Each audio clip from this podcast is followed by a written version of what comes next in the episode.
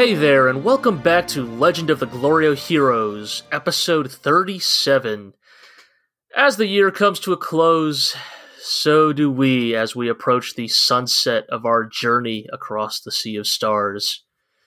There aren't many episodes left in the legendary 1988 science fiction OVA, but we're not quite done yet. Joining me in our final stretch, as always, is my co host, Iro.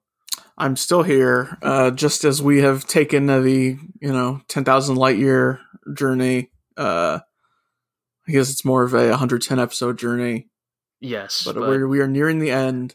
Soon It- we will it- find our own Planet Heinessen. Yes, you know, it feels about as long anyway, so but uh but yeah, we are here to talk about uh another interesting trio of episodes of Uh-huh. Legend of the Galactic This is be Heroes. the penultimate episode recap. Yeah, this is the penultimate episode, uh folks, you know, to everyone listening, you know, as always, thank you for for for sticking with us this long, but uh yeah, it's it's it's coming to a close. It's uh it's a bittersweet occurrence, you know. I mean, bittersweet in a variety of ways. I mean, we'll get into it in this podcast, but uh hmm I have feelings about about the direction this show's going and where it may eventually end up, you know. And uh perhaps this podcast will be an interesting time capsule, you know. I think maybe I think this podcast will be an interesting one to return to even for us. yes, I think we've created multiple interesting time capsules. uh, for us to return to once we're done with the series. I think this one especially though will be interesting to look at because we will. This is the last. This is the last. This will be the last podcast you will ever listen to Where where we don't know what happens next. right where we don't know everything there is about the original OVA. Like this is the last time Iro and I will ever be in the dark about this series. Oh boy. that's that's it's bittersweet in its own way. You know, I I missed I, I will miss the days of The us days of where does this show go in 80 episodes? Right, right, right. You know, I I sometimes think about going back and listening to some of the season one podcasts where we talk about like us not even being able to comprehend what this show would look like 80 episodes later. And now 80 episodes later, here we are. And Uh huh. Here we are at episodes 105, A Planet in Confusion, episode 106, Holly House Burns, and episode 107, Crimson Star Road. Yes. So we open up with episode 105. We uh finally pick up from last week's cliffhanger. of the rug pool incident. We Yes, found what out the rug pull incident. yes, and we find out that the rug pool incident was a prison riot. Yes, I feel like one of us said that. Yes, I think one of us. If we did not say prison riot, I think we said something along the lines of people will try to break out of jail or something. Mhm. And it doesn't quite ha- go that way, but I think uh, I think it it is interesting where Yes. things go. So so yes, uh, before the episode, before the I like that before the riot even starts, the narrator says Reinhard specifically commanded Oberstein not to abuse the prisoners anymore. But before putting, that order, uh, but putting them down in a riot is a okay. Yes, yes. I mean, you know. Anyways, yeah. So the riot breaks out. We find out that five thousand um, political offenders were detained here Mhm. when the riot breaks out, and as if to add oil to the fire, the Black Lancers, uh, on their own, without Bittenfeld, decide to take their their own initiative, They're like, oh And, man, we uh, need to help with this and- terrible situation. right, to help put down the riot. We will Which- also help. Yes, which of course overlaps with the jurisdiction of the military police. Right. who, uh, now they, have they also- assume they like are like, oh, those black lancers are here to bust out Bittenfeld. Yes, yes, which is a pretty funny uh, conclusion to arrive at. But yeah, so it essentially leads to a confrontation between the military police and the Black Lancers. Um, Black Lancers immediately start talking shit about the military police. Things are about to pop off, but uh, once again, uh, someone swoops in at the last minute to defuse the situation. It's Uh-huh. Ferner. Yep.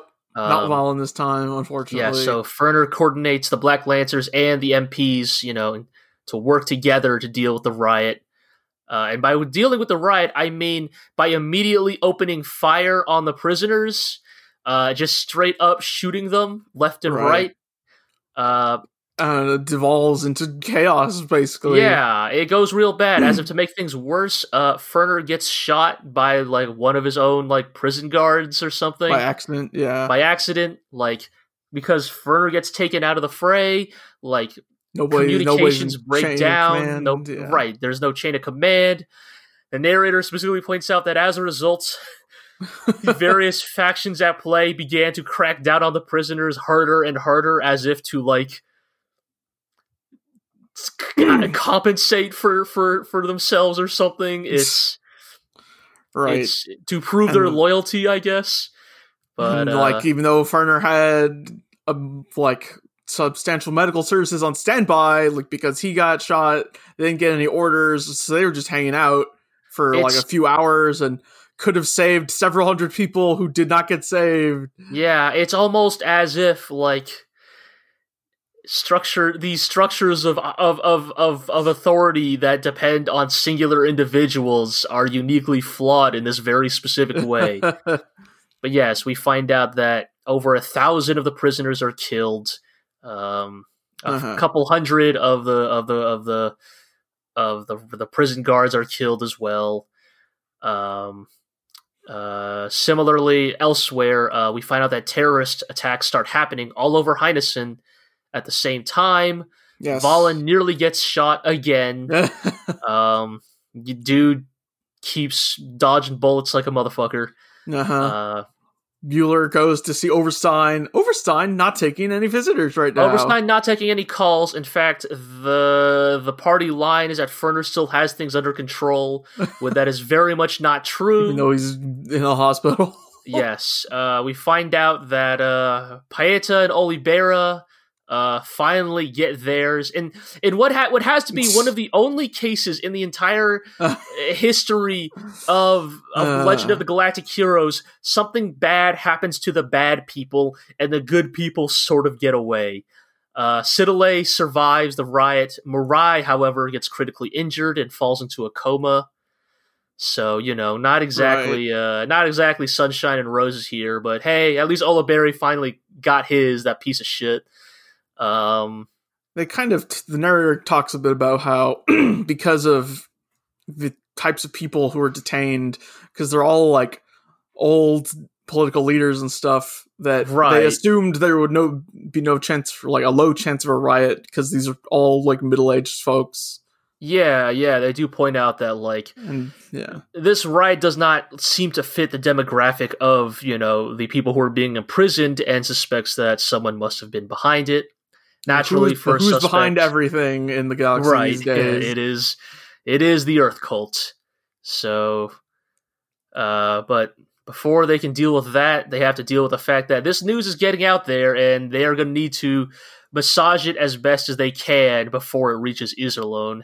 Right, because Um, if uh, if re- word reaches Iserlohn that they shot up all of their detainees, it would destroy all hope of communication. Yes, it's not a good look. And Mueller being Mueller continues to be like maybe like a Mittermeier tier most reasonable human being in the room who in many ways I almost feel like Mueller himself like it's a different power structure in the Empire, but I'm beginning to get the vibe that Mueller is the man with the clipboard in the Empire. yeah, a Like, bit. Mueller yeah. is the one who constantly notices all of these problems but does not have enough clout to like fix them on his own. Guys, guys, we need to Like stop. Mueller like Let Mueller me talk to please. Right, right. Like Mueller advocates that they should have somebody who is like connected to Iserlohn contact have them tell Iserlohn about the news and assure them things are fine. Unfortunately, the only person with a connection to Iserlohn uh, that they have on hand is Mirai, who is currently in a coma, so Right. you know, not uh things are not working out so well there. So Iserlohn, uh uh we, we return to the Iserlohn fleet. Right, because they uh, they've left the corridor to go to Heinessen to Right, they want to meet with Mueller and you know Yes. be escorted but there. uh, they find that nobody is there to receive them, and then they get news of uh, they get news of the incident at Rugpool. Yep, Julian basically says, let's turn around because Yes, we can't deal with this right now. right. You know, I, I i am really coming to appreciate julian as a leader of the Iserlohn republic. I feel like like on one hand he does have a lot of like yang's you know. He is as thoughtful and introspective as Yang, and he does worry as much about you know setting precedents, and he is you know he he is very much Yang's protege, but also like I like that there are times when he's just like I don't have enough information to work with here. We should go back. Just not. yeah, like I I am not going to jump to conclusions. Let's just you know it is like Uh-huh. it's like you're about to go out for groceries and like I don't know, you you hear that like I don't know, you just I don't know, you just see like a fire like about a mile away and you're just like I don't know what's going on. I'm going back. just turn turn this ship around. Yeah, yeah like However, literally do a uh, U-turn. We are informed by the narrator that uh they were gonna turn around immediately, but one of the destroyers had engine trouble, Yes, and of its course it repairs took time until the next Yes. day. and because that delayed the whole fleet it actually gave time for like a small imperial patrol fleet to show up who Yup. um, of course immediately demand that uh i don't know they stop and submit to the authority of the empire or something i don't i i'm going to be Uh-huh. honest i don't quite understand what was happening with both this and like the small fleet we see next week that are just like That might, might might be the same one. what is it with this like small empire fleet that is just here at the exit of the Iserlohn corridor that for some reason standard patrol. Right, but also like it, it's for whose first instinct is to immediately start fighting the Iserlohn fleet. I mean, like that's the empire for you, right? right, but it's like you think that like like it's like you know it's like the whole thing of like them specifically asking for Mueller to receive them because I guess Mueller is is like a more rational guy. But Uh, you think, like you'd think that like literally any of like Reinhard's top men other than Bittenfeld were they in the same position they would not just start by opening fire on right. the Iserlohn Republic. Like they'd at least first hail them and be like, "Hey, what are you doing?" But I don't know. Just gives me the more of those vibes. Oh, just you know, like sure, Reinhard is trying to you know reform the the the the imperial military, but you still got a lot of those like hot blooded young guns lower Yeah. down the ranks who like just itching for some action and glory. But uh narrator takes this chance to talk about Dusty Attenborough. yeah, I actually liked this. I at first I thought, oh no, like Let's set up Dusty to instantly get to get killed Right. next week. let's let's set up some death flags for Dusty. But uh, I mean, hey, we still have three episodes we haven't We watched do, yet, yeah. so who could say? But for now, I, kind of like this this bit with the narrator that kind of like mentions, I think, an entirely like valid point Mhm. that like actually, like Dusty is actually a pretty good admiral. Yes. like- He's not Yang tier, but like Mhm. dude dude did reach admiral rank around the same age as Yang Wen Li. Like that is impressive regardless. And yes. like there is definitely that vibe of like when they talk about, you know, back when they talk about like how ah if if it weren't for Reinhard, Royenthal would have been like a legendary admiral who, you know, Mhm. could have created his own dynasty. There is kind of a vibe with the narrator here that if it weren't, you know, if if it weren't for Yang Wen Li hogging all the spotlight, Dusty Attenborough could have gone down in history as, you know, right. the premier FPA admiral of his I time. specifically note that he is, has a good sense of balance between hard and soft tactics. Yes, that like Dusty is like Dusty has like Yang's like, you know, higher minded tactics, but he's a lot more practical about it, you know. hmm Basically calling back to a tangent we had like fuck, you know, dozens of episodes ago. Turns out actually Dusty Attenborough is the Ryu of Legend of the Galactic Heroes. Perfectly balanced. Sure. uh, and and to go with it, we get another fuzzy Vaseline flashback. yes. of, I guess the young Julian. yes, and the time Dusty met him. I guess Uh huh. just like We're meeting the Yang family for a picnic under this tree. right. I guess right. in in the like in the like lovely field from the the second ED or whatever. yes, but I, like this is like before even Frederica. I guess right. Like it's just Yeah, yeah. it's just Yang and Julian hanging It's out under a tree. like season one. yeah, yeah, it's it's Uh, pretty good. prompt, it's prompting him to to think, I don't want to reminisce about these people. I want to reminisce with these people. it's very it's a very good line from Julian. Like, and uh, as a result, um, they decide, yeah, we're just gonna bail out of here, or and uh, however, before we cruiser fleet, yeah, Yes, yes. Uh, however, before we get back get to that, we we get another interlude here. Uh, we find out that Mittermeier, Eisenach, Mecklinger, and Reinhard are uh, Right. about to arrive at Heinessen. Uh, Reinhard, understandably, pretty angry about the news of the riot. yes, Uh, pretty fucking mad at Oberstein about this. Right. Oberstein, like again, Oberstein not flapped, but you could tell that even like Oberstein is a little cowed here because he doesn't even try to slip in one of his usual dour one-liners. He's just like, "Okay, boss," and signs Uh-huh. off. he would. Um, They note that uh, Mech, they note that they brought six doctors along on the Brunhild. Yes, uh, yes, because uh, Mecklinger still thinking about the Kaiser's health, and yes, They they point out that normally Reinhard would not have allowed this, but when he found out that it was uh, the Kaiserin who insisted on uh huh. on the six doctors coming along, he had to acquiesce. Right, and they, all, they note that uh, Mecklinger would write in his later days Yes, that he was that- unaware of the gravity of the situation. And I think we'll come back to this like next episode. Oh, we'll get back to specifically- this. Uh, I think more like 107. I think. well, yes, spe- I see- specific. I mean specifically the narrator saying, and in the later days he wrote oh, about this. yes. Ah, yes, yes. You're right. You're right. I'm glad you are right.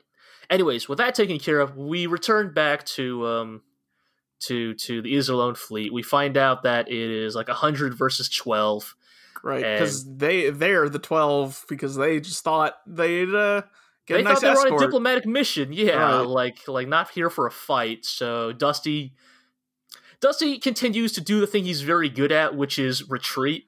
uh-huh. which He's good He's at little- he's, he's good at retreating and making it seem like they barely got away. yes, yes, you know that's a little unfair to Dusty. I'd say actually it's a very real.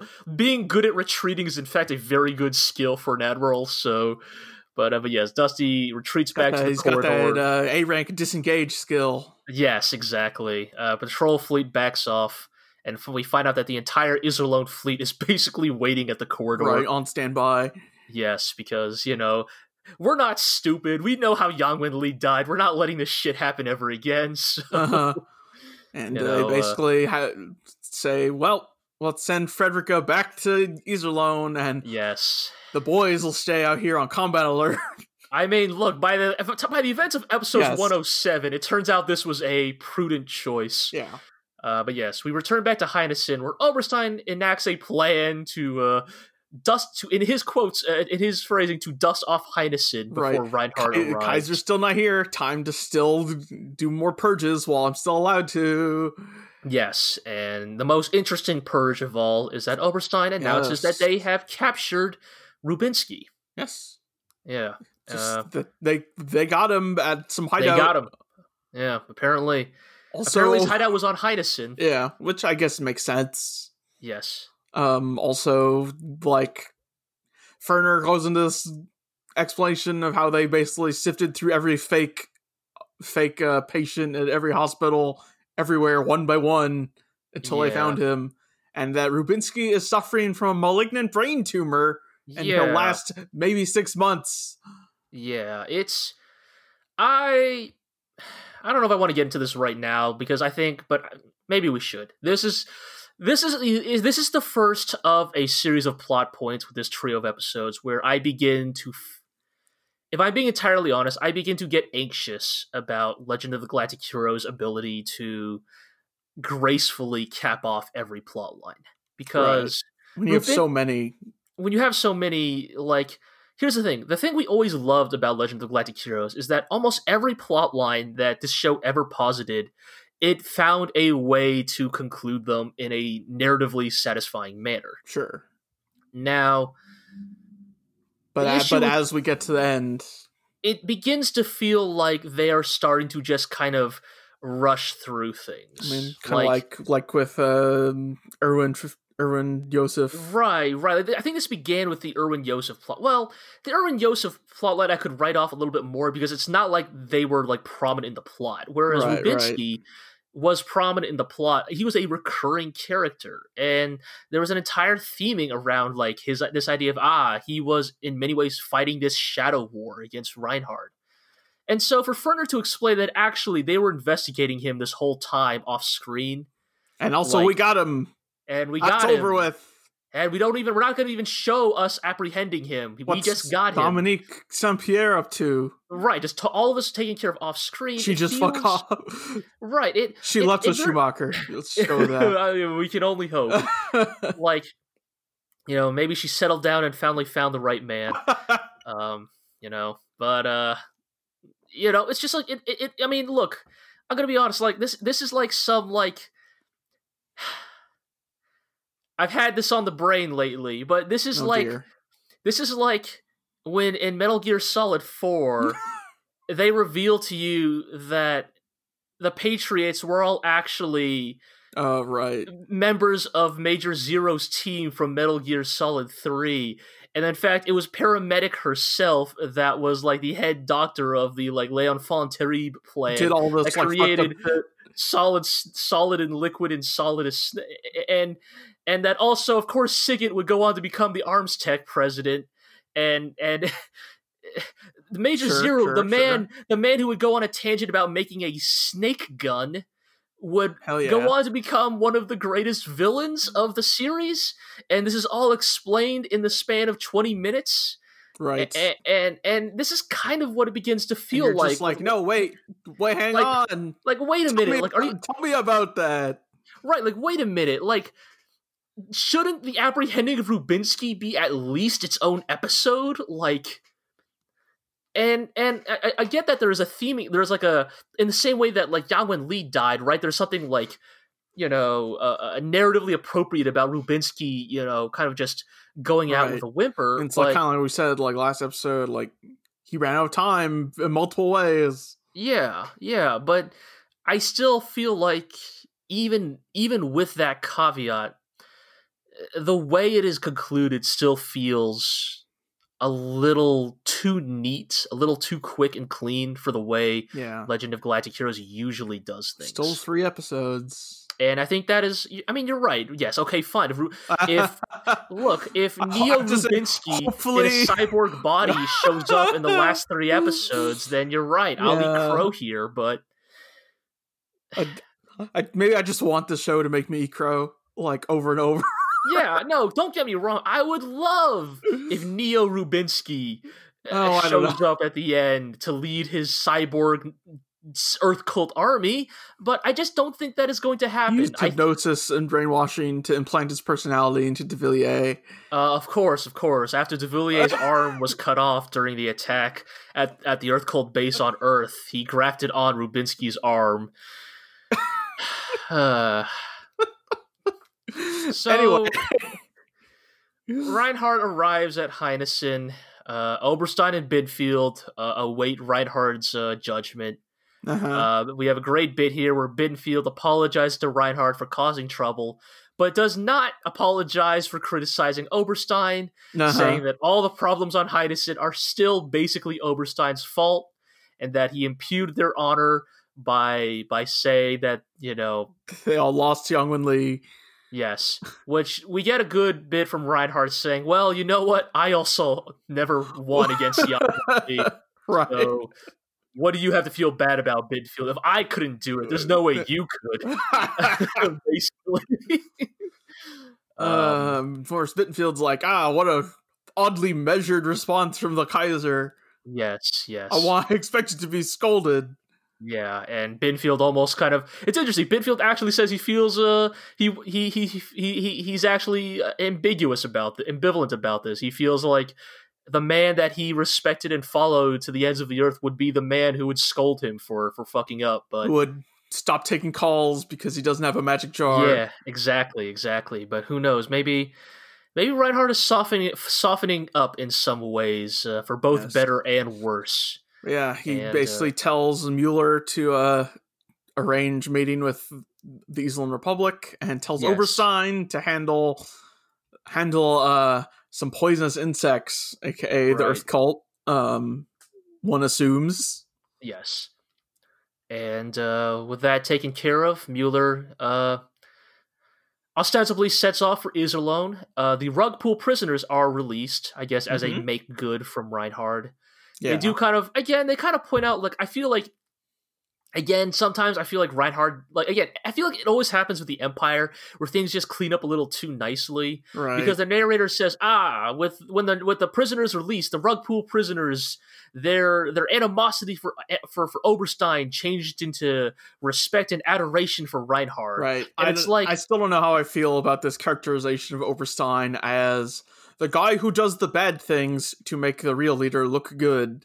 Yeah, again, it, it, it always a- feels a little too like- convenient. He's still doing the bad stuff. right he's still doing bad things right and it's like it's like it's like if you if you agree with i mean i guess the only way i could see like oberstein's position making sense is if that if you agree with oberstein at face value that all of the things all the bad things that oberstein is doing are necessary somebody in his organization has to do them like if you agree with his argument that either he or reinhard or somebody had to do the things he does, then it might as well be him, so Reinhard doesn't have to.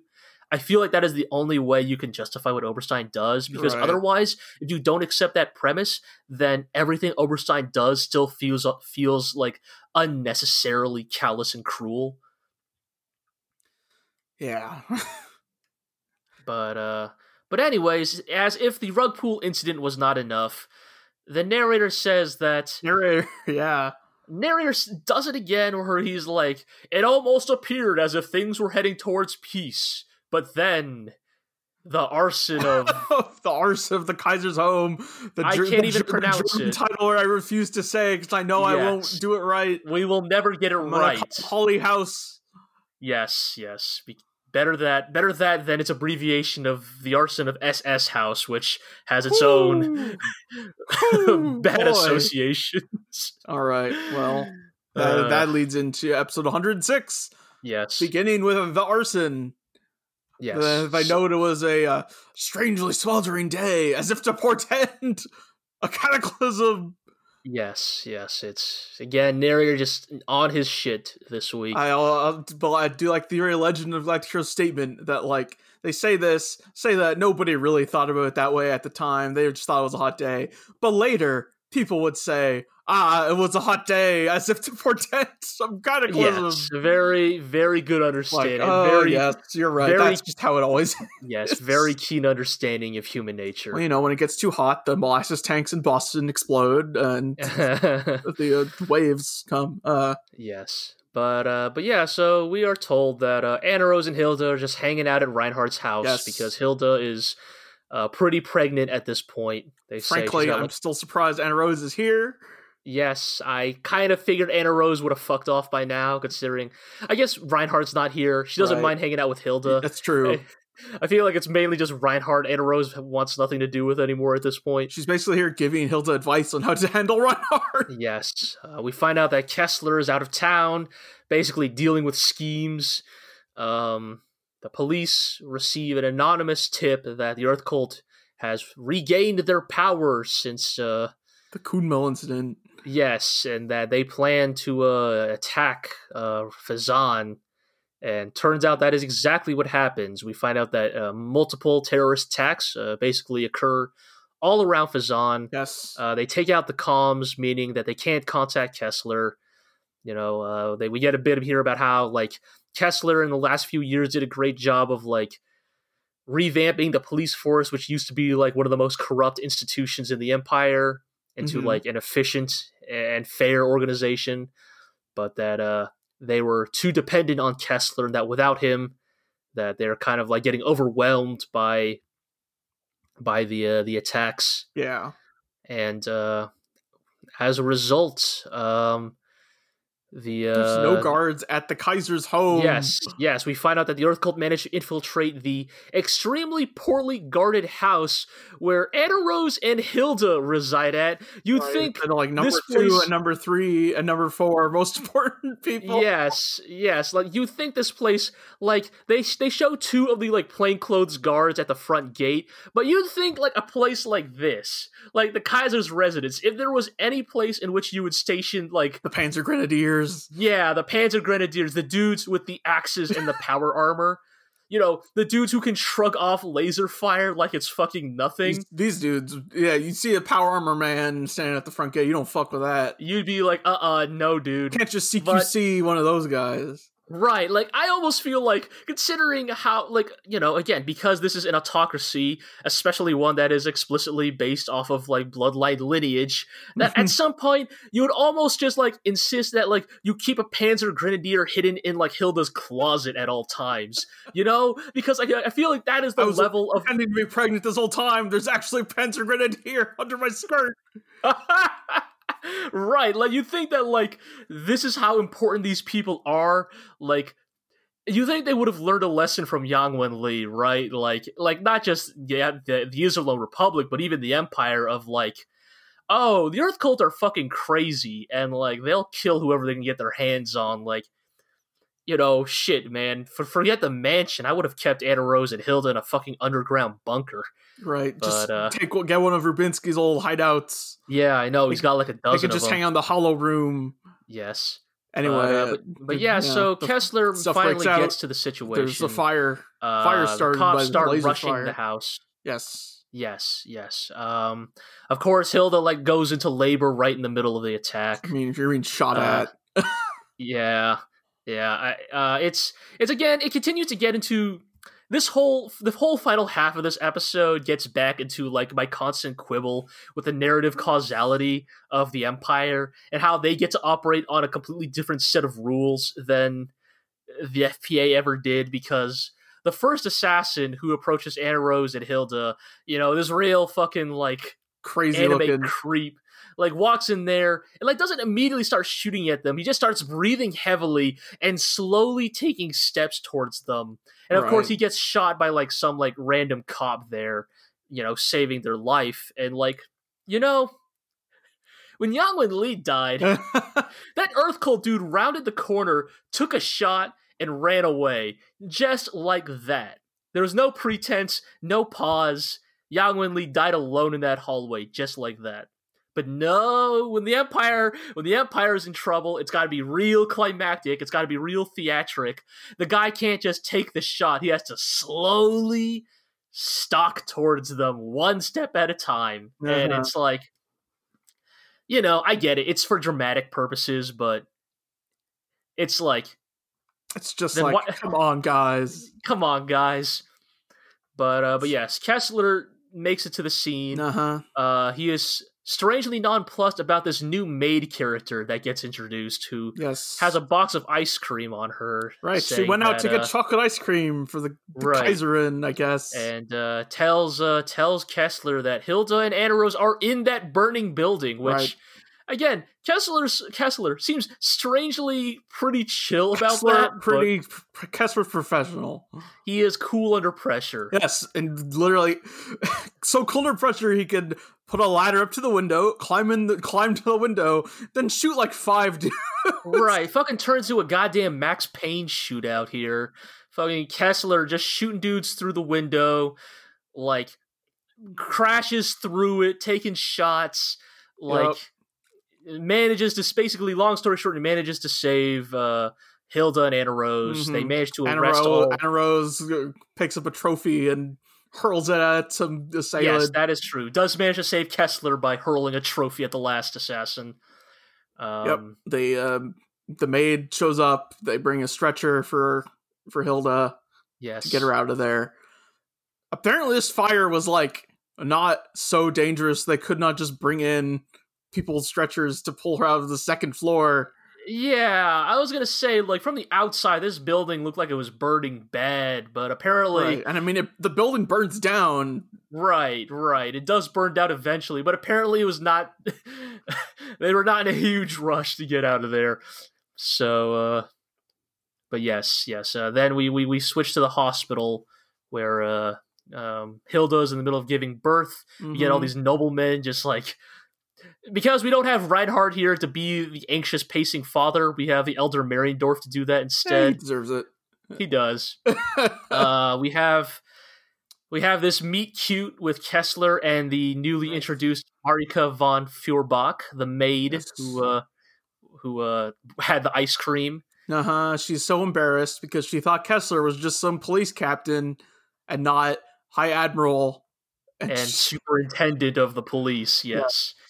And uh, they have their little meet cute, and then the doctor comes out and he says, "Good news! The, prince is born, and the first priority is that he has no congenital defects." hooray! That's so fun. That's really It's so funny to me. That's It's really funny. Like, Like, I mean, here's of thing, course, right? g- given the Empire's history, given the history of Rudolf von Goldenbaum, of course they'd say that. Right, of course, that is their first priority. Like, the first priority is like in order of priorities is the kid is born, it's a boy, no congenital defects. like, it's, Right, because I mean, Rudolph von Goldenbaum only had daughters, except for the one boy who had a congenital defect. Right, right, yes. It's very, very, it's very, I mean, i i- it's a neat, it, I don't know if it's intended or not, but I do like it as a small detail of like, all of the people in that room are like older men. The doctor is an older man. Like, these are all There's, a, people there's who, a few like young girls. Right, but like, the, my point is that the people who are there are people who lived through the Goldenbaum dynasty. Oh yeah, yeah. Like, they are people who, like, you know, for them, like, the majority of their life has been lived under the Goldenbaum dynasty. And so it kind of makes sense culturally that, like, that that is still, like, a thing that they are deeply concerned about. right. Like, even if, like, that law has technically been repealed, you know, in the last few years, you know, to allow people like Oberstein to exist, like, there's still that vibe of, like, oh, you know, old habits die hard, you know, especially cultural ones. yeah. But uh, but yeah, so uh, the new prince is born. hmm Um, Narrator says, uh, narrator's like, nobody knew if this child was fortunate or unfortunate to be the child of Reinhard von Lohengram. yes, which uh, as always, narrator just being a little uh, being a little, being a little foreboding, but at, at the same Yep. time, I'm I kind of doubt we were gonna see this this baby grow up. So Yeah. Kessler dances with the Marika a little bit. yes, Everyone opens champagne that they had in this hospital. apparently so. Uh, and And then, uh, Kessler goes back to work. Yes, Ke- me me- after after hugging this cute girl, we are reminded that Kessler does not advocate for the rights of criminals and is in fact fine with torture when necessary. Which, what a thing to just drop What- on us. What Yes, a thing what to a throw out statement. there. Yes. I mean, they couch they couch it in eh, they couch it in the context that this is the Earth cult they are dealing with, Right. and that like Kessler does not have time to care about human rights. Because these people uh, are crazy fanatics. Yes, and that he's fine with administering the apparently highly lethal truth serum Yeah. uh, to the prisoners that kills most of them. I don't know if actual, like, straitjackets have these zippers to shoot people stuff up with, but I don't know. It's just a you know goof- what? goofy I- detail to. I was like, yes, hang I on, w- we put the zipper in the upper arm so we can inject people? specifically for injections. I mean, I could almost see that sort of making sense. Sure. In the sense of like, oh, maybe you need to sedate them or something. I guess. Yes, I mean, honestly, I don't even know if straitjackets are widely used in psychiatric like stuff anymore. I I, feel like so. that is one of those things that we have now consider inhumane. So, Well, Kessler doesn't Uh, care. but Kessler doesn't care. Also, considering the Earth cult and the Earth cultists we've met in the past, I would not approach an Earth cult member unless they were bound and gagged in some Yes. way. So, And the narrator notes that the relentlessness of the military police would often be recounted in later days. yes, basically, Kessler set some bad historical precedents, but he doesn't care. Yep. But because they managed to find uh, the the Earth cult base, On Phezzan, Yeah. yeah. yes, they storm the base and. Uh, as the narrator says, they basically kill the entirety of the Phezzan Earth cult. So, Yeah. Uh, other than those who poison themselves, uh, right, we get this really n- n- not fun shot of people with uh, vials of poison, including children. Yeah, they keep doing that every time they bring up the Earth cult. But uh, yeah. And yeah. uh, Lang also ex- executed. Yeah, speaking of like tying up loose ends, Lang's finally executed. Um, They say They he, did not Lang- he did not cry nor beg for his life. because he lost consciousness out of fear when he saw them coming for him and did not wake up until right before his execution, which is a very a very Legend of Galactic Heroes esque detail. There's a there's a small bit about like Kessler like looking at like the widow of like Lang and thinking, ah, you know, something something Sucks for the families of criminals. yes. And I'm just here being like, man, fuck Lang, that piece of shit. Like motherfucker got everything he deserved, so yes. you know, And- no no Yeah. no sympathy for him. And then Kessler, who had not slept for four days, was going to go to sleep, and then has to go go meet go meet Hilda. and it's just like you think Hilda would be like, ah, I can, especially because also what Hilda bring summons Kessler for isn't even that hook him up with Marika. right. So she meets with Kessler, basically, says, oh, thank you for saving me and the child. Kessler's like, oh no, blah blah. You know, Kessler being his usual overly honorable self, Nah. and then is like, well, since I'm the Kaiserin, uh, you should date my maid, and Uh-huh.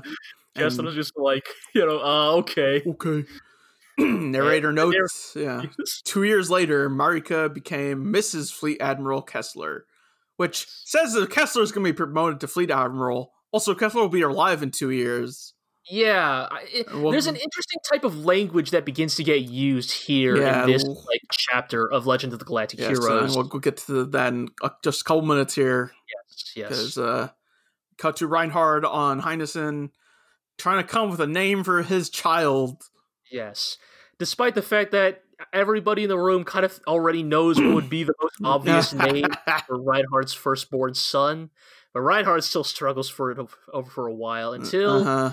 he has one of his like Kircheis flashbacks. What would Kircheis do? and it, it is a good kind of detail where once again Reinhard brings up once again that he just thinks Siegfried is such a plain name, and he can't even bring himself to name his sons, uh, give his give his son's uh, Siegfried. name right, name his son Siegfried as his first name. So he takes the easy way out Just the and middle uh, name. goes it goes the middle name route, and we find out uh, that uh. We uh we with the second emperor of the Lohengram dynasty will be named Alexander Siegfried von Lohengram. Yes, and so like this is the thing that's been happening the past few episodes that's become really conspicuous is that the narrator, the closest thing to Word of God we have in this show, keeps is making it plain that the em- the empire, the Lohengram dynasty, is going to be continuing for at least a few years Yes, past where we will- are. It will endure, and not only will it endure, that like the language in general between stuff like this, and of course the Mecklinger like would say in his later days, and like even the stuff with like people would look back on this day and say, ah, yes, the hot day, etc. Like the language of Legend of Galactic Heroes grows grows increasingly couched in retrospective. The idea that we are almost no longer viewing these events in current tense, Right. but we are beginning to see them as flashback and foundation to a status quo that we the viewer will never see Right. I mean, Like- everything has has had like, and on this date this happened, or right another page added to the history of the galaxy, but right it's, it's, not been more explicit. yeah yeah i mean it's even stuff like even minor stuff like Kessler, like some of them saying kessler and marika would get married that feels like a thing that would have been shown on screen if this happened say season two right Yeah. like you know with like lutz's marriage very short-lived marriage um, these are the things we would have seen on screen, but instead they're now being framed in like they are going to happen, but you won't be around to see them. And, right. and, and, and yes, especially with like this idea that there will be a, a second emperor of the Lohengram dynasty. And here's the thing. I don't think, Iro, I don't think either you or I actually had any delusion that the empire would actually collapse. Like, Right. Like no matter what the Earth Cult did, no matter how many like one in a million victories Julian manages to pull off, I don't think any of us actually suspected that like oh, the Empire is actually under any sort of existential threat. In fact, They won in season three. Like it happened. yeah, yeah, they want yeah, like everything after that has been you know the the, the aftermath. Hell, Mittermeier or or Mueller brings this this very point up in the next episode. Like there are no more existential threats to the empire, Yeah. and not that we were expecting otherwise, but when they start using this language, it begins to make me wonder. What is the end game of Legend of the Galactic Heroes? What, like, if the Empire survives, if Reinhard quote unquote wins the galaxy, what does that mean for the other players and characters in this setting? You know, most importantly, the Iserlohn Republic. Yeah. It brings And- it really brings up the question of like what happens to them. I yeah, guess. and also like not even that, but can this series answer that question in a satisfying manner? Because again, I don't mean to keep pointing at the Rubinsky thing, but like it does make, start to make you wonder, like where and h- not even just like how. I mean, that's the thing. I guess not even where the show ends up, but how does it get there? yeah. Like, what are the conclusions that this show arrives at? What is what is going to be the underlying message of what Right. Like what is going to be the main takeaway from this show based on how based on how the ending is portrayed because i have a feeling that many of the things about the ending are already set in place as they are now like i, Yeah. I, I have a I have a strong suspicion that thing the status quo is not going to change that much between now and episode 110. But how the narrate or not just the narrate, how the show portrays those events can affect what our takeaway as the viewer is meant to be. yeah. You know, I- you know, I, I try not to get into the the the politics of the fandom of Legend of the Galactic Heroes too much, but Mm, you know, like there is undoubtedly like a number of people who watch this show and come away with the conclusion that actually autocracy and enlightened dictatorships are good. look, they For- won. Obviously, they must like, they- be the victors. Right, like there are plenty of people, like, and, and again, I have my thought. I'm, you know, I'm gonna be civil here, but I have my thoughts about people who would watch a show like this and come to that conclusion. But there are undoubtedly people who watch this show and their takeaway is, you know what? All we, you know what? What we really need in our own world is just a Reinhard von Lohengram. You know, that's all we need. Just a impossibly talented one in a million, you know, individual with the means to rise to the top. We'll fix everything And- forever, and then nothing will ever change. right like like a- and and I'm, and, and here's the thing. I'm sure people would could could cut, could walk away from that message because of things that were shown earlier in this show but it almost makes me a little anxious about what is is there something that this show does in its last few episodes that cements this belief in in that segment of the fan base? And you know i will admit maybe i'm a little biased here you know. Being born in the united states i I, I ostensibly want to believe in you know the Yes. the ideals of if not a liberal democracy then at least a republican democracy and so to me the idea of like wanting to venerate an autocracy is completely foreign to me but w- is there something in this show's ending that perhaps makes people come away with th- that Right. conclusion I mean, I feel like up till now, it's been cl- like it's been clear on the strengths and weaknesses of such. Oh, yeah, yeah, I think so too. I think the show's always been very good at being very even-handed in portraying. And, and hell, in episode 107, we will see one of the biggest weaknesses of an autocracy shoved right in our face. You're right. So it does again because of that even-handed nature. It does make me wonder why and how are things being framed the way they are now, and what does that mean for the ending? And yeah. Actually, I guess we, we can't speculate about this forever. So right. I do have a note here on my, my notes that says maybe like this moment in second is the best time for Reinhard to keel over because because then there's an heir. Hilda can take charge and make things not as warlike. The the like top brass is still contains loyalty to the you know to the situation. yes, You know, like you have level-headed people like Mueller and Mittermeier and Kessler and Hilda, to make sure things don't go completely to hell. Yes. Like I mean, public opinion is you know still for all that, but Reinhard doesn't have a chance to go to war and fuck it all up. right, in many ways. Also, um, as long as you get rid of Oberstein, you have to get rid of Yes, Oberstein of course, of first. That's the course. Uh, asterisk. Yes, you got to write in your constitution, no more Obersteins.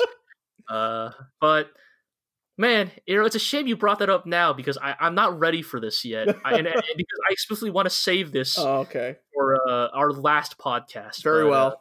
Oh, I will hint at it. I will hint at. I'll hint at it for our listeners. I have. I haven't brought up a historical tangent in a while because I have one left ah, chamber. yes, yes, yes. Okay. We have spoken historical about tangent this to end all historical tangents. next time. and I will. It will be next time. It'll be next time. But I will just say, in many ways, what you just said, Iro, reminds me of the parallels between Reinhard, the warmonger, creating the great nation, Mhm. and perhaps Reinhard's. There not being a need for a Reinhard-esque ruler now that things are relatively stable. relatively peaceful. And that, in fact, maybe a warmonger would be detrimental to the longevity of a nation, of an empire, and how it reminds me of the succession of the Mongol Empire under Genghis Khan Mm. and the trials and tribulations he he went through, the own personal struggles he went through in deciding his next heir, and how, in many ways, Genghis Khan, arguably maybe one of the most all-rounder, best emperors, rulers, warlords, however you want to call him, in human history, his final and greatest mistake was in how he decided his succession. Well, we'll get to that one day soon. Yes, Um, you'll, all, you'll get to look forward to that well, next. uh, meanwhile, all the admirals are hanging out, having a drink. yes, Um, Wahlen uh, pokes some fun, fun at Bittenfeld, but he's like saying, "Hey, Oberstein caught Rubinsky. What do you think about that?" yeah, very good. of course, Bittenfeld just. I hope they both die. Right. Specifically, he says when a devil gets caught by a monster, as a human being, I can only hope both die. Which, Uh, yes. for for as much of a meathead as Bittenfeld is, dude, constantly dropping some great bombs. Yes, Uh, and so, but they get the news that uh, Iserlohn fleet is moving, is on the move, and uh, Yeah. which Mobilize. prompts Eisenach to speak. He says checkmate because he's playing 3D chess during this, Yes. prompting surprise from everyone. Right. Like if this if, if this anime were made in like the early 2000s, like this is the part where you'd have like the bleach style like hard cut like character's reaction to Eisenach speaking Uh, uh, I think my favorite touch is the narrator coming in. Uh, just like with any other major historical event in this show, narrator says, and on 1600, on May 18th of New Imperial Calendar 3, the other admirals heard Eisenach's voice for the first time. Yes, it's very good. It's very good. Or even better, the detail is everyone other than Mittermeier. Right, sure. So implying Mittermeier has heard Eisenach speak before, Sure. and it just makes you want to know when? Why? when, why exactly. I want that episode. I want that flashback. I'm sure it's. I'm sure it's an episode of Gaiden. yes, Just the Eisenach episode of Gaiden. Eisenach episode of Dead. Of course, if look, man, if you had, if you said you only have 25 episodes to do like prequel stuff for Legend of the Galactic Heroes, I would definitely say at least one of those episodes has to be devoted to Eisenach. Uh, Patrichev and Murai putting down a rebellion. Uh, we'll talk about this another time.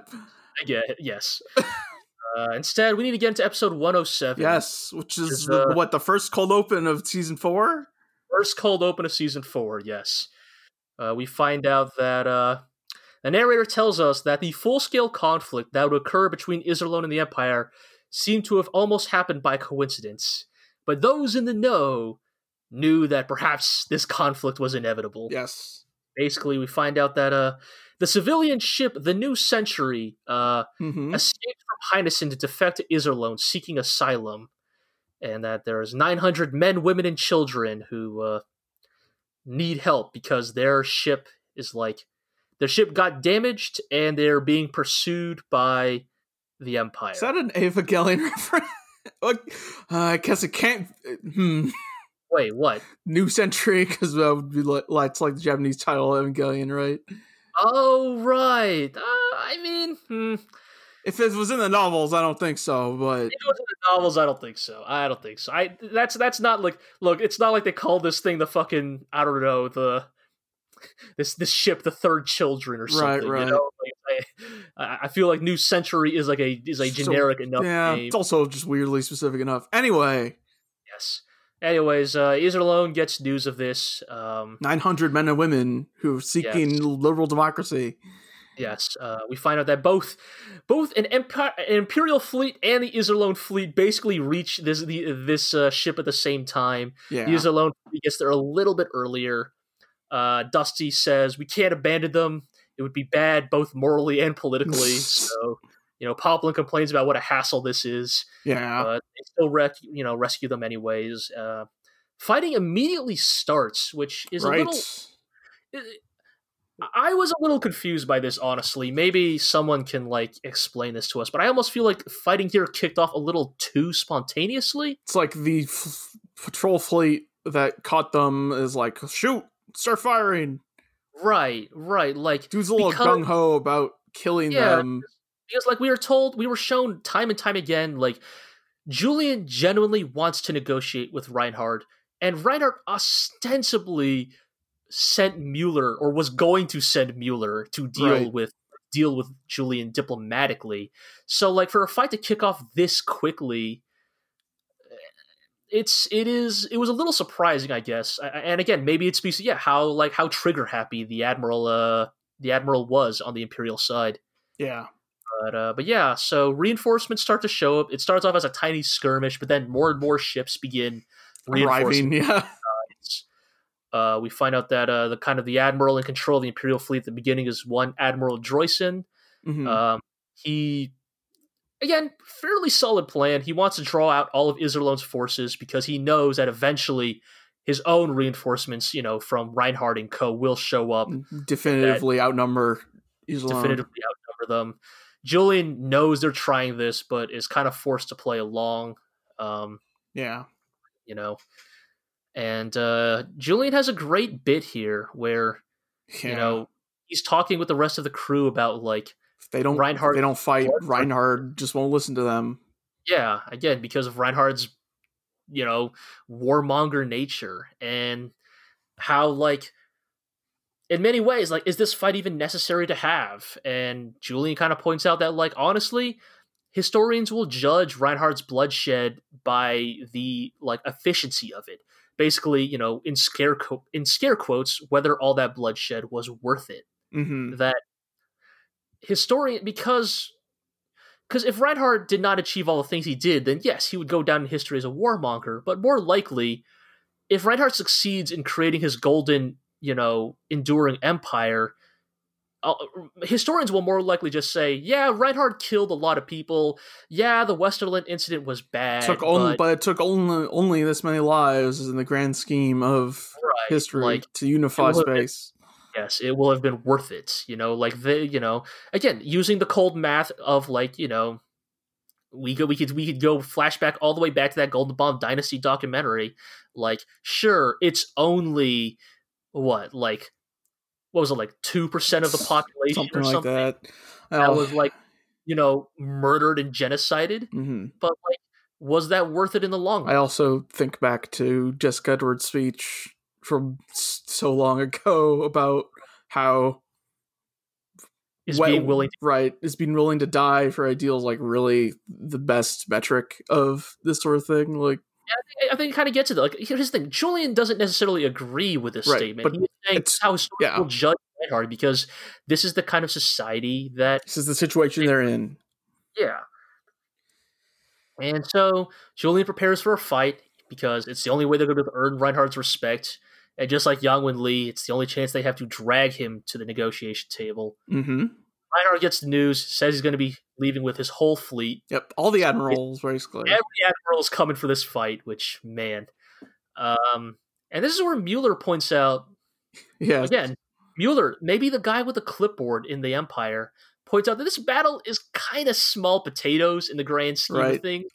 Like you compare this even to Reuenthal's rebellion, right. bad, Not even close. a minor skirmish at best, and that Reinhard shouldn't have to participate.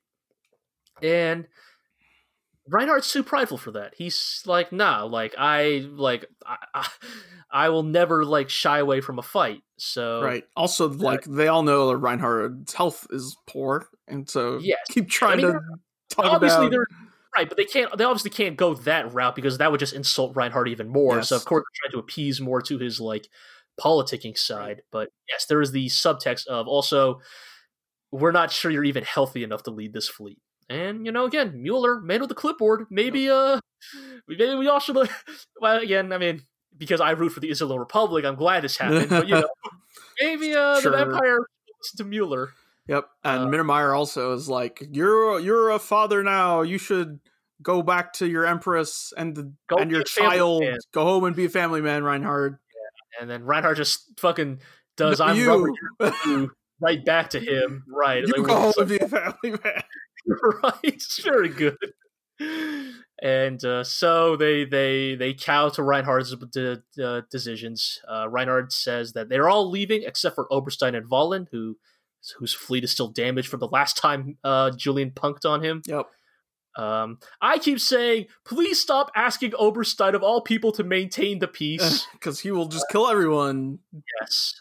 Um, but yes, so we find out that it's going to be Mittermeier, Eisenach, Bittenfeld, Mueller, and Reinhard. Right, And Mecklinger is along with Reinhard. Yes. As like, I guess Mecklinger got downgraded to Reinhard's adjutant or He is something. the like, staff officer or whatever. he's a staff officer, yes. I mean, you know, whatever. We get some good Mecklinger moments from this episode, so I can't complain.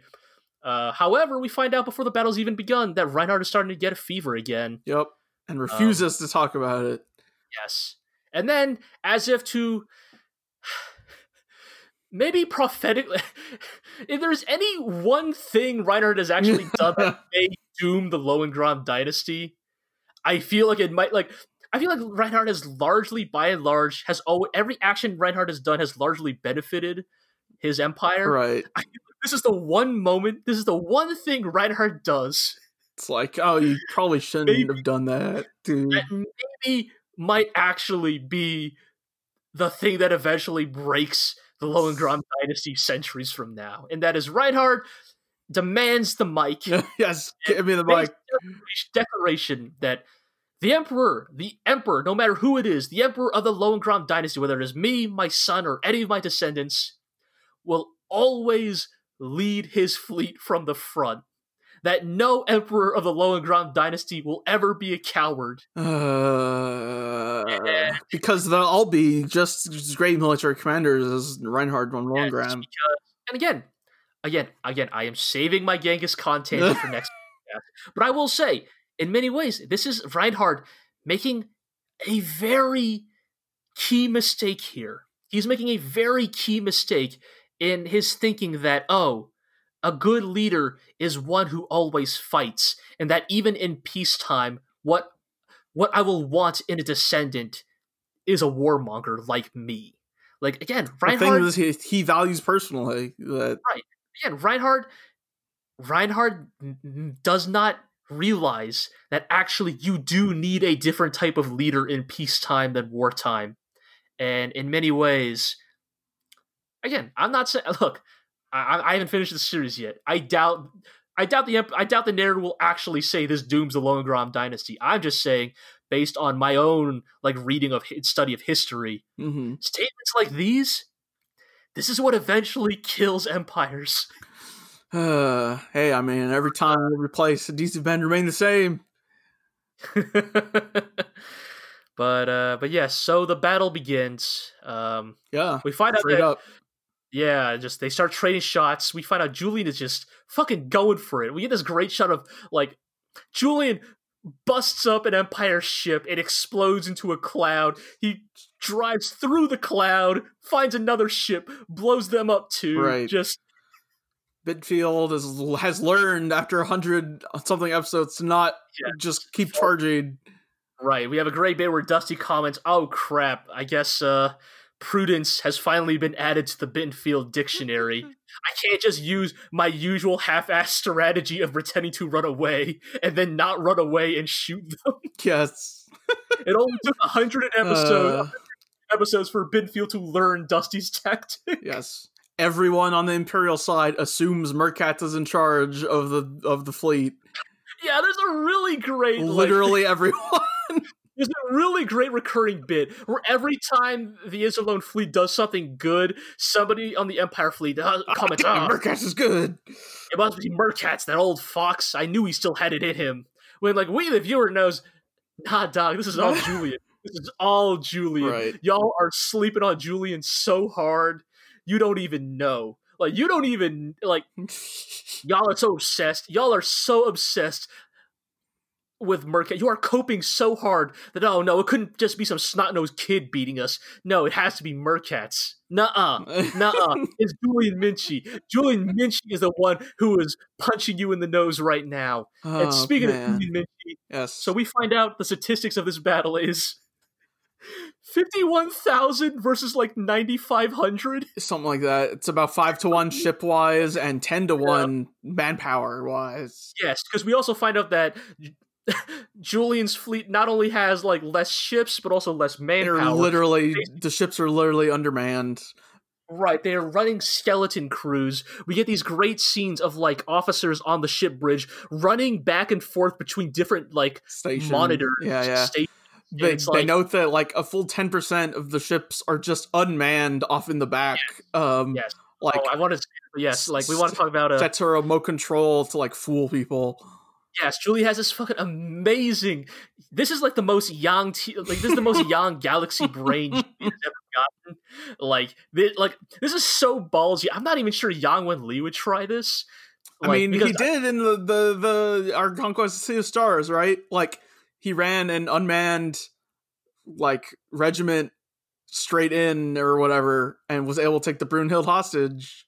Right, but what I mean is like like that was more like a Hail Mary where those ships were expendable.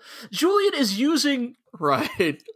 Julian is essentially using empty ships to hold an entire side of the flank in this battle, which is like anybody who's watched the show should already understand how important flanks are. There's a reason you put guys like Mittermeier and Bittenfeld on your flanks. Like you need like your you know, th- that's the reason why you have guys like Edwin Fischer and Merkatz on your flanks, like guys like Dusty to hold a flank, because it is actually really important to hold the outer edge of your battle formation.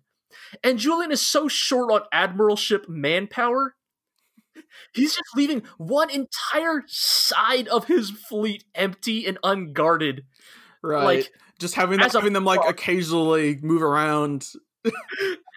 And this is this is ingen- this is amazing. The, the, the reason this is amazing is because like like this is amazingly like this is like the reason why I say even Yang Wen Li might not might not try this is because I think Yang Wen Li tends to be like if we were to actually get into like the real nitty gritty between Yang and Julian, I think Yang's a little bit more cautious. Mhm. Yang would not try something would not try something that could be so potentially disastrous. Right. Whereas Julian, like Julian, doesn't have the option to play it safe. Like he, this is it's do or die time, so he's trying everything. Right. And then they just will note that if if Kaiser Reinhard had not been like sick and borderline unconscious, he probably would have noticed. yes, and that would have attacked and would have collapsed the entirety of Julian's fleet. Right. And the reason I kind of love this tactic is because, again, don't worry, this is not a full on tangent, but in real world, like battle, uh, uh, battlefield tactics, um, there is this concept of threat range, Right, basically, okay. of, of, of, of potential threat range. Mhm. And the idea is basically that you often have units set up on the fleet in, in a fleet or in the field, not because you actually expect them to hit anything, but because their very presence Yes. will force deterrence. the enemy to not go there. Deterrent, yes. Like the idea basically being like we don't think or hell we hope you don't come here because like oftentimes the the the the units that are used as battlefield deterrents are not fully manned. They're not at full strength capacity. Right. In fact, they're often doing a similar thing to what Julian is doing here, where they're often pretty weakened, but they still have enough manpower and enough firepower to at least represent the concept of a threat to the enemy. Right. And the enemy, assuming they have like less than perfect intel, you know, if they look there with their binoculars and they see enough guys and cannons and tanks over there, they will just operate under the assumption of, oh, we cannot Mhm. go in that Inf- direction. inflate your ship balloons and uh Base, yes, essentially. And so it's it's it's a really it's a really great tactic that Julian is using. But Julian is using like maybe the most risky version of this tactic. Like the normal version of this tactic in real world battle would be like a half strength fleet or like a half strength Mhm. battalion. Julian is using a zero strength battalion. Like this is some fucking Zhuge Liang shit of like it's like right. I'm gonna stand alone in the city and play my lyre and Oh, I was gonna go with the, the other Zhuge Liang Okay. tactic of he once had like a bunch of. Sh- you know what? This is probably a reference to this. This battle is probably a specific reference to this. it's very tactic, where Yoshiki Zhuge Liang Tanaka. basically like inflated. Like he he basically lost a ton of manpower, but he had not lost his fleet, and so he had like basically like two guys to a ship. And on each ship, they made a bunch of straw men and gave them armor. Hmm. And like basically, it was like a foggy day or Oh, something sure, sure. and they just had them like do the Yang Wen Li like move back and forth in front of the No, enemy. it's starting. And the enemy saw like, oh crap, he still has. I thought we already like they they thought, oh crap, I thought we already dealt like a horrible blow to his army. How does he still have a full strength navy? We better back then- off, man. It's you know Right. just. I think that I think this thing I think it's actually an explicit reference to that. um narrator also notes that uh if Julian ever had the chance, he would use these ships as a decoy to go straight in to get Reinhard. But uh yes, no way Reinhard would fall for trick of like that, and so he didn't think he would get the opportunity. exactly. But uh, which in in some ways maybe that in of itself is also you know mm-hmm. If only those if Hmm. only those tweets were manned, right? But Uh, yeah, or if only Reinhard would be uh, incapacitated in some way. yes. But we we, we, we move into a ne- a great scene I want to talk about real quick. so this which is like uh, the heart of why we like the FPA, I think. right. This this scene is again the heart of yes, as you say, this is a reminder of like why I think we, you know, us specifically have always kind of loved the FPA and the spirit of if not the FPA, then the spirit of Yang Wen Li's fleet. Is we have this scene of like some officers running around on the bridge, like complaining about like having to, you know, basically Right. run multiple stations at the same time. We're running these terminals over to get us the readings from other stations. Yeah, and like one of the guys says, like, I don't even know why. He's like, this reminds me of like a fucking wedding I went to or So, something. dude, so one guy's like, "We don't have enough hands for this. This sucks. Like, we need more people." Dude's like, "I remember when we didn't have enough people at some wedding." Just goes in this fucking weird ass tangent. right about like the bride running away with like the stepson or so. It, it was some, you know, whatever. It- the details don't matter. The point is they tell like just a completely like off the cuff like uh, story that has nothing to do with the battle, and then they just have a good laugh about it. And the narrator points out that like, despite the like Hard time. How- yeah. right despite how tense this battle was that perhaps it was this like spirit that was you know the heart and soul of the Yang Wen Li fleet That they can joke even at a time like this. yes and that uh it was only Julian Minchi who was worried about the very real tangible stakes of this battle. So Yeah. you know another thing he inherited from Yang Wen Li I also note that uh, Julian misinterpreted the Imperial fleet's movements because he assumed that their movements were highly deliberate based on Reinhard's orders, uh, when in fact, because Reinhard was not feeling well, their movements were in quite, in fact, quite passive. Yes. Uh, there- yes, there's. I mean, again, this is kind of the great thing about like, this is the great thing Legend of Galactic Heroes does, right? Where it understands that battles are not things where people have like 100% knowledge of. Mhm. You know, like it is not like XCOM or Advance Wars where you have a top-down map where you can view the health of your opponent and their movement speed. You know, battles are this kind of messy, unknowable thing where you have like a you have like an approximation of like, like based on your intel, you have an approximation of what they can do and how fast they can go, but you don't actually know. And even more specific things like oh their leader being sick and being like unable to like adequately coordinate the fleets it's not a thing you would know so for better or worse like if you know reinhardt's reputation and you assume he is fighting at 100% Mhm. that anything he does you assume is going to be intentional That's why you pick an L and have your luck stat go up uh, so that uh, exactly but uh it also allows Julian like it's tough for him also because he can see like no matter what there's the five to one numbers advantage so like right there's, there's no way he can win yeah and so uh bittenfeld charges right in Right. Binfield rushes in on Dusty, tries to envelop Dusty to prevent his retreat. Uh, Dusty, I don't know what is. So, I, I continue to try and figure out what is so special about the Black Lancers and why anytime they go on the attack, a fleet instantly crumples. sure But Dusty's fleet starts to fall apart. yep Uh, but uh bittenfeld and bittenfeld wants the orders to like fully get in there and take him out Yes. but uh At the same time, oh no kaiser reinhard is so sick that he collapses he falls yes, unconscious loses, loses consciousness, and uh, the doctors come rushing over, and we get a great scene where Mecklinger, Mecklinger is is like. fucking tired of this shit. Man, Mecklinger is pissed. Like, if, you thought, if you thought Mecklinger was mad at Grillparzer, like, That- was it Grillparzer? or that was it, uh, Grillparzer. Um, yeah, like that, Mecklinger that is was stern principal Mecklinger. this He is is- like like this is angry Mecklinger, a rare angry Mecklinger, Mecklinger's- star angry Mecklinger has Mecklinger. revealed that he can use the Satsui no Hado at will. Yes, yes. He grabs the doctor by by the scruff of his neck and says that, "Hey, doc, you know Reinhard's been sick for a real long time. Why the fuck have you not figured out what's wrong with him? You gotta Right. find out what's wrong, right, doc?" You fucking And, better. lets him down and is like, "Oh, sorry. Sometimes I get a little angry, you know. I'm, a, I'm a passionate guy."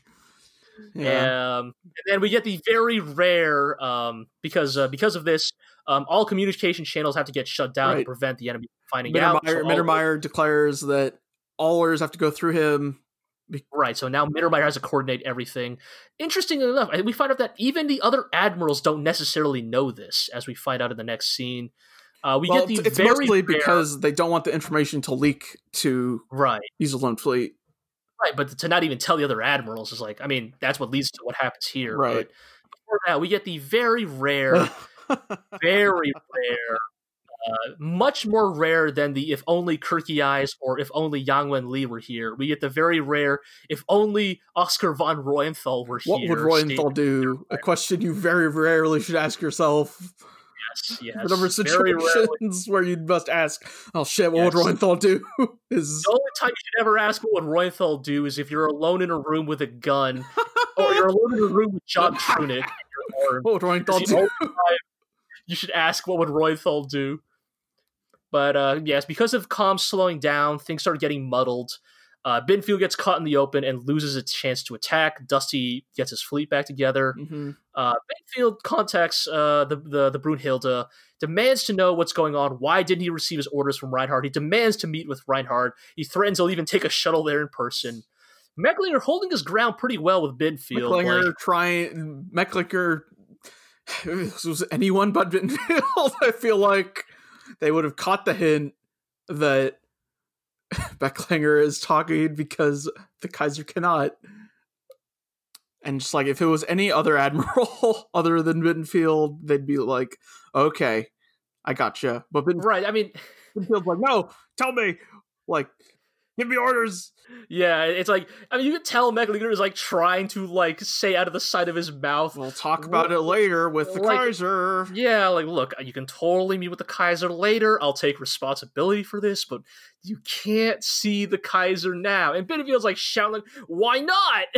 like, I, like you fake ah, you poet." fake poet. How? d- Since when have you played Oberstein's tune? It's like, Of course, but of course, low of course, the Mecklinger's artistic talents being insulted is the one thing Yes. he cannot stand for. No, no. Says the song that Jackal composes is plenty good enough for a wild boar like you. Yes, and then basically just hangs up on him. It's, Yes. it's really good. It's but what really what like what this really gets into is like these guys are all talented men, even Bittenfeld, right? Like these are all talented individuals. But again, as I alluded to earlier in this podcast, is that we are shown one of the greatest weaknesses of an autocracy, and specifically an autocracy modeled after Reinhard's belief in how it should be ruled, which is by essentially a warlord based autocracy Mhm. is that when Reinhard falls, the whole thing falls apart. Like, you know, again, it's not Reinhard falling, you know, Reinhard falling ill is not enough for Julian to like get the definitive win, you know, the odds are too great, but like this battle could have been won already had it not Right. been for the rel their over reliance on Reinhard to direct things. I mean, Christ, I almost imagine if Yang had survived this long. Imagine what Yang could have, the have kind done- of things Yang could have exploited if Reinhard got sick this often. Because remember, Reinhard was still pretty healthy when he was fighting with Yang, but like Right. you know, it was only around Yang's death where the where the sickness got worse. But man, all these fevers, man, Reinhard, you lucky Yang's a fucking ghost now. Because if if Yang were alive and you got sick this often, Yang's got no sense of Yang's got no sense of battlefield scruples. If you were sick, he'd punch you in the bed right there. like he'd do it. God. You're too sick to come to the 7-Eleven? That's all right. I'll come to your house. I'll beat your ass there. God damn it. Uh, anyway, even Eisenach and Mueller are like caught up in difficult Yeah. situations. Like they note that Eisenach, even though he positioned himself to be able to handle anything, he still like was slow to react. Yeah. Mueller's staff is like, "We didn't come here just to eat, have a picnic. Right. Like, we need to get in there." And Mueller's like, "Yeah, we we should. We but we haven't gotten the orders." And Again, uh, it, it is their unfailing loyalty in Reinhard that mhm. that in many ways it hamstrings them in this battle. Right. And uh, Poplin uh, re- returns to base to refuel, but uh, his radio on his Spartanian had uh, picked up the transmission that perhaps Kaiser Reinhard is feeling ill. Yes. Uh, gives the news to Julian. Julian has a meeting with all the admirals, and Mm-hmm. Of course, Shenkop is like, "Hell yeah, dog, let's go kill a sick man." Let's go. because you know that's Shenkop. E- Everyone else is a little bit more ambiguous about it at first. Um, Merkatz Yeah. kind of brings up an interesting point of: is it better to win or is it better to not lose? Essentially, Right. if we maintain our current position, we will never win this fight. The best we can ever hope for is to not lose. Right. Like we'd eventually get beaten back into Iserlohn and our forces will slowly continue to dwindle as we c- continuously end up in this situation. Right. We do not have the manpower. We do not have the firepower. We don't have the material base. And in many ways, This is our only option. this is our only option. It is not, this would never be our first choice. Hell, I don't think this would even be our third choice if we had more options available to us. But, All right. Plan number. I. Let's go. yeah. And, uh, and so Julian agrees with the plan. However, he insists that he is going to come along as well because yeah. he still wants to negotiate with Puts his Reinhard. foot down. Like, Yes. I'm coming along. Uh, Shenkov's not going in alone. Not going in by himself. He's Uh, coming, or there's no operation. Right. Uh, because no matter how devoted to the idea Shenkop is of just fucking burying an axe in Reinhard's skull, uh, Julian insists that as long as there is still a chance to negotiate, he's going to take it. He nominates Dusty as his second in command and Yep. the uh, the new commander of the Iserlohn Republic should he fall in battle. In a bizarre sense, I almost feel like this gives Dusty Plot a certain amount of plot armor that he did not have before. Because here's the thing: yeah. We know Julian's not going to die, so him designating successor doesn't matter. sure.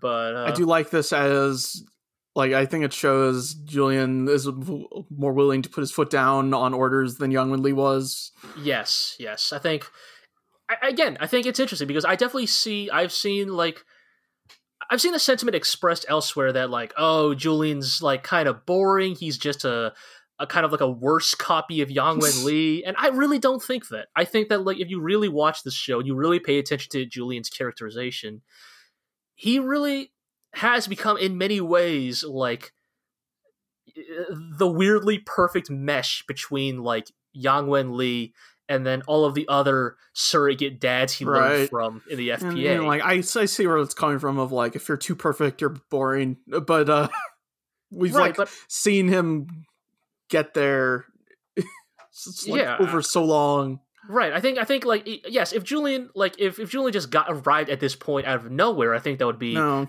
annoying. But he's I think only it's achieved actually his final form in the, the last 10 episodes of right. show. Like, come on, like yeah, it's like like even if you you do want to comp- you complain about like how perfect Julian is, like dude, he only gets like three episodes to even show off show that off. You know, compare that to Reinhard.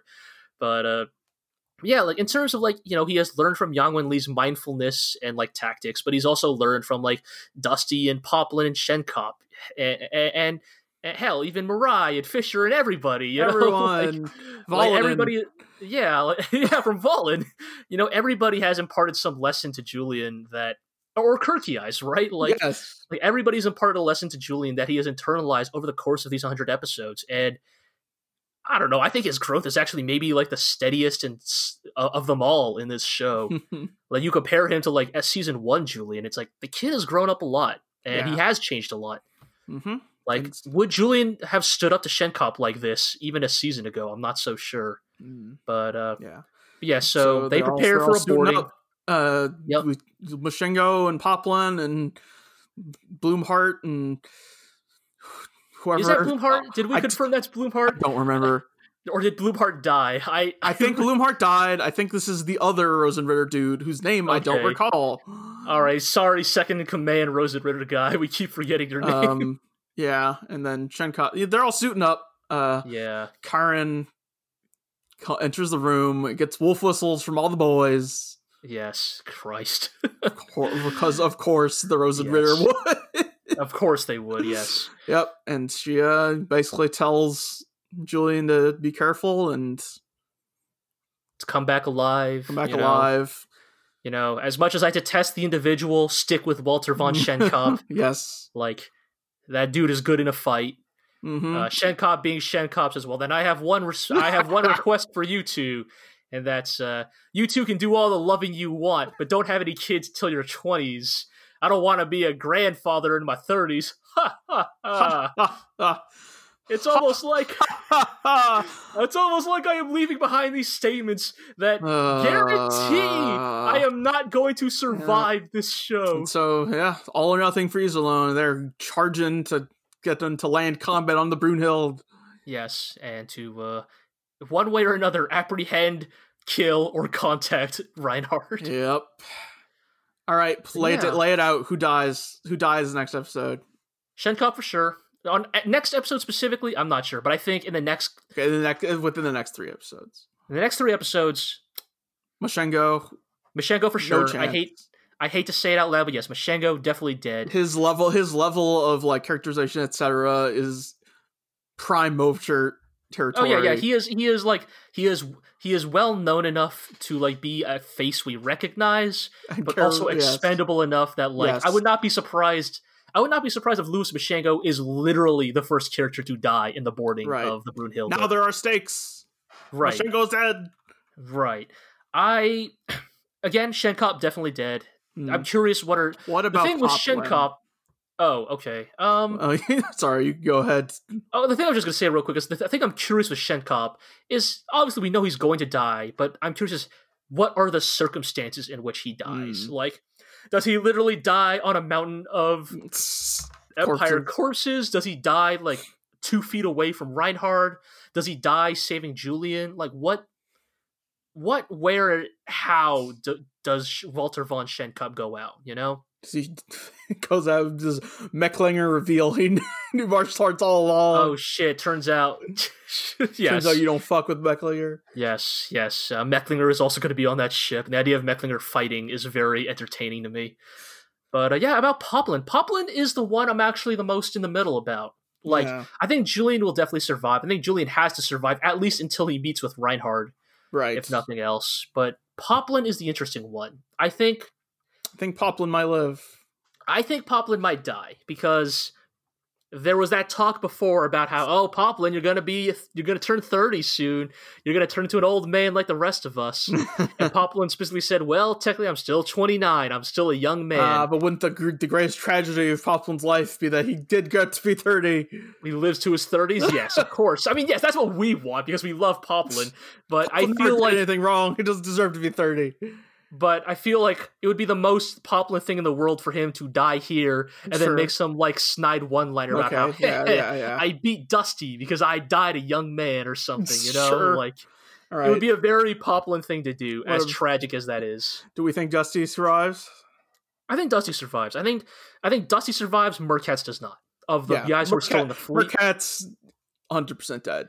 The reason why I think Dusty survives is because Merkatz is definitely going to die. Right. And if Merkatz definitely dies, I feel like it would be almost too much of a gut punch if Dusty like if Julian lost everybody close to him except for Karen and Frederica, I almost feel like that would be too grave of a co- of, of a price to pay. But like losing all of the boarding team and losing Merkatz hmm feels like the appropriate price Julian would pay to bring peace to the galaxy. And speaking of, I want to because this is our last podcast where we will get to speculate about Legend of the Galactic Heroes. Yeah, I was gonna say which which Imperial admirals die. Do you think? Um, I think I think Mittermeier is safe because he has a baby now. I honestly don't think any of them will. Like, No, not not a single one. As weird as it is, Not not like Eisenach or Bittenfeld. honestly, all the ones that are a lot, all the ones that I thought would have died, died already. Like, Hmm. Like if if, if if I thought Fair, any yeah. if I thought any admiral was going to die at this point, I would have thought it would have. I thought it would have been Wahlen, but Wahlen got his plot armor armor by staying behind. Or maybe So- the Earth cult will get him because he's Alan Heinessen. Maybe, maybe, but in terms of like the admirals, I thought would definitely not survive this show. Hmm, They're all dead already. Sure. Like okay, I mean, yeah. Kempf, Lutz, Steinmetz, Fahrenheit, um, Reuenthal, like yeah. a lot of Empire admirals have died already. The reason it doesn't feel that like that much is because Reinhard has so many of them. He's got a Okay. baker's dozen. Do you think Oberstein makes it to the end of this show? what did I say in our season finale podcast? I Don't think I said I'm gonna have to go back and listen to that because I've already forgotten. But I feel like I was one of the people who said there is no way Oberstein survives this show. I begin to grow unsure of that now because I feel like if Oberstein was gonna die, they would have made it more obvious by now. Hmm, Like if there was a time for Oberstein to die, it would have been in the clash with Bittenfeld. But since that didn't happen, I don't know. Like I don't see Oberstein. Like here's the thing. I cannot imagine the version of version of Legend of the Galactic Heroes, which has the 30 years later epilogue with like middle aged Reinhard, and then middle aged Oberstein is still God. there, still Ugh, doing his thing. I can't see that. Or you know what? Even more likely is that 30 years later, everybody has aged up, but somehow Oberstein looks the same because he just like made a deal with the fucking devil or oh something. God. Uh, Uh, I don't know. I really don't know. And did we see Rubinsky again at all? I thought we would. I thought when he they said he got captured, I thought that's when we would have seen him. But since Mhm. we didn't, I'm again. My feelings about the Rubinsky plotline will hinge on if we do see him again or not. If we do see him one more time, I will be a little bit more forgiving to how like cleanly they tied up that plot line. But if we don't, then that would not surprise me either Yeah. That oh Rubinsky was just off screened and that that was just their way of trying to get this plot line out of the way as fast as possible. Um, Who else do we got? Who's all? Who else is the Well, loose end? I want to speculate about. Right. Yeah, go for it. Do we just want to speculate about how the show actually ends? Go for it. Do you have? Okay, I'll go first. I'll give you time to think. I want you to say something too. I don't want to be the only person who looks like a fool here. You, you have to say something. All right. So I'll go first though. I will. Go for it. I've been thinking about this for a while. Julian and the boarding crew will land on the Brunhild. They will fight their way through it. Everyone but Julian will die. Every single person with Julian right now will die except for Julian. But because of their sacrifice, Julian will either somehow manage to break into Reinhard's private quarters, or Julian will be surrounded by like Empire troops, but because of his display of force, Reinhard will grant him a, a dialogue.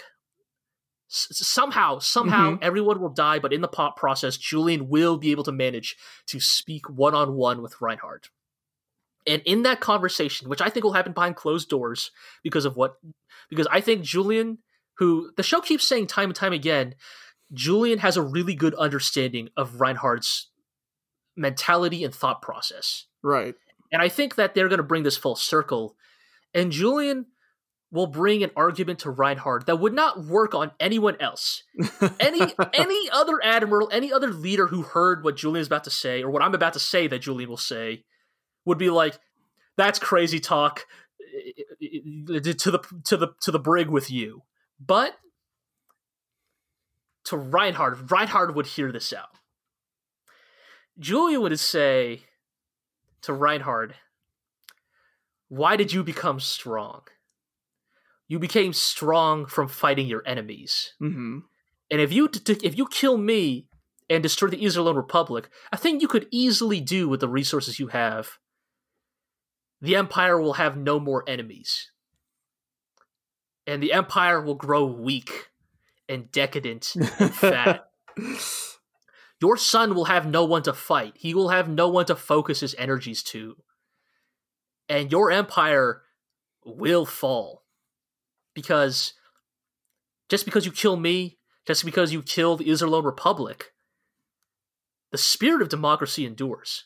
Eventually, your empire will grow weak, and the cracks will appear, and someone will take that opportunity to rebel. However, leave us alive.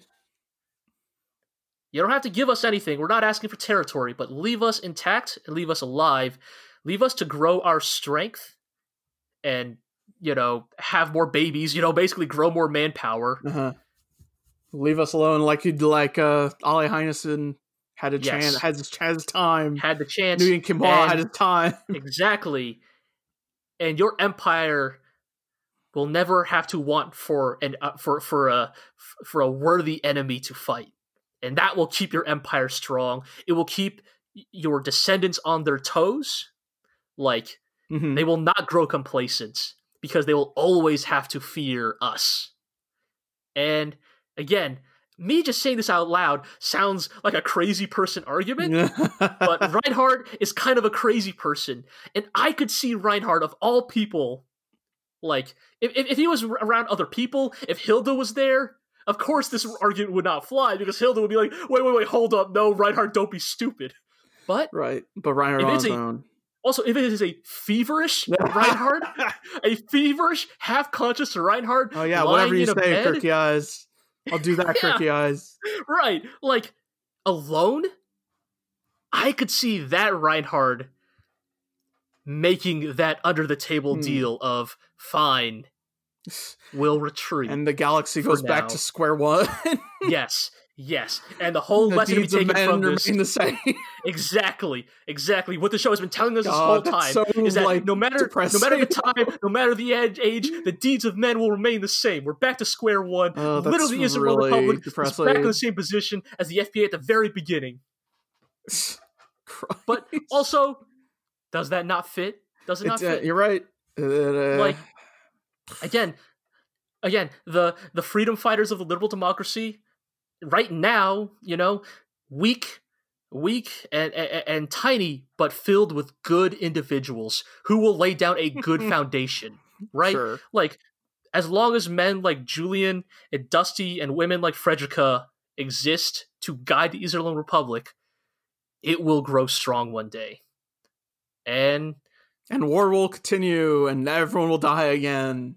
I mean, yes, yes, it will, it will, and in many ways, like, would Yang Wen Li be disappointed with that outcome? I think so, but on the other hand, I think he'd look at he'd look at the shape of the setting and, and and the situation it's in, and he'd understand that this was perhaps the best they could hope for.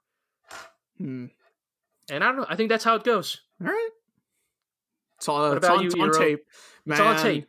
Now you got to be on tape too. Uh, You got to say something embarrassing. I think the, I don't think the Earth cult's done. I think they rev- they like activate on Heinessen, you know, and Okay.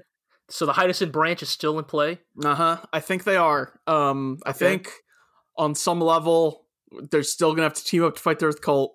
Like even if it's just a few people. But who's left after that? Uh, who's I left? assume this would, this would happen after the battle. So Schenkopp's dead. right. Merkatz Hmm, is dead. Yeah. Like Machungo and potentially Poplan is I think, dead. I think they might. I think Reinhard might die, and uh, I- Julian is able to convince for um, Hilda to to keep to keep things going. So you're gonna leave that out there on tape. You think Reinhard will die? I think on the I, th- I think he'll make it to the last episode. I think he'll die in the last episode. Oh yes, that I think is definitely happening. but- sure, I'm not in like Well, a time skip. I mean, I don't know. Definitely. Ha- okay, I said maybe. Okay, so you I think? think I think right, like it will be revealed his illness is ir- like, like terminal. terminal like and soon that like it was it was part maybe it was part of the earth cult's plan all along maybe the grand bishop did have the power to curse people okay maybe, maybe not that but i think there's cult like i think they will be the final boss uh, as, Okay. it, as it were uh so you believe the Earth cult is definitely still in play? yes Okay, i'm i'm, I uh, I'm gonna uh, be on, on i'm gonna be on tape to say that good. I want that. I, I want both of us to be on tape here, saying something that could be immediately proven wrong in the next episode. Because, look, it would not be Legend of the Glorio Heroes if we did not make like wildly off kilter speculations that occasionally have a are great of so truth off kilter, off off kilter, they round about and become true again. yep like sure the flowers of Iserlohn. god that did happen. Who would have known? I would have accidentally predicted Karen, the character. uh, all right. Um, But I think with that, yeah, we're going to call this a podcast. Indeed. So, as always, thank you all for listening. You can listen to this podcast on and the rest of our content on theglorioblog.com. You can follow us on Twitter at theglorioblog. You can listen to the podcast on Podbean, Spotify, Google Play, and some other places, I'm sure. You can also listen to it on YouTube if that's more your style.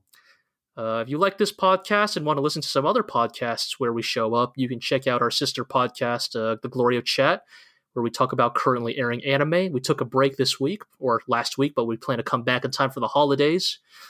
You can also listen to Glorio's King of the Kaiju. And uh, you can also uh, watch Legend of the Galactic Heroes on uh, HIDIVE and VRV. I think with all that said, I think that's everything. So, once again, for what will probably be either the second or third to last time. We're still figuring out the formatting of our final episodes. Um, thank you all so much for listening. As always, Iro, thank you for accompanying me. thank you. And we will see you next time amongst the Sea of Stars.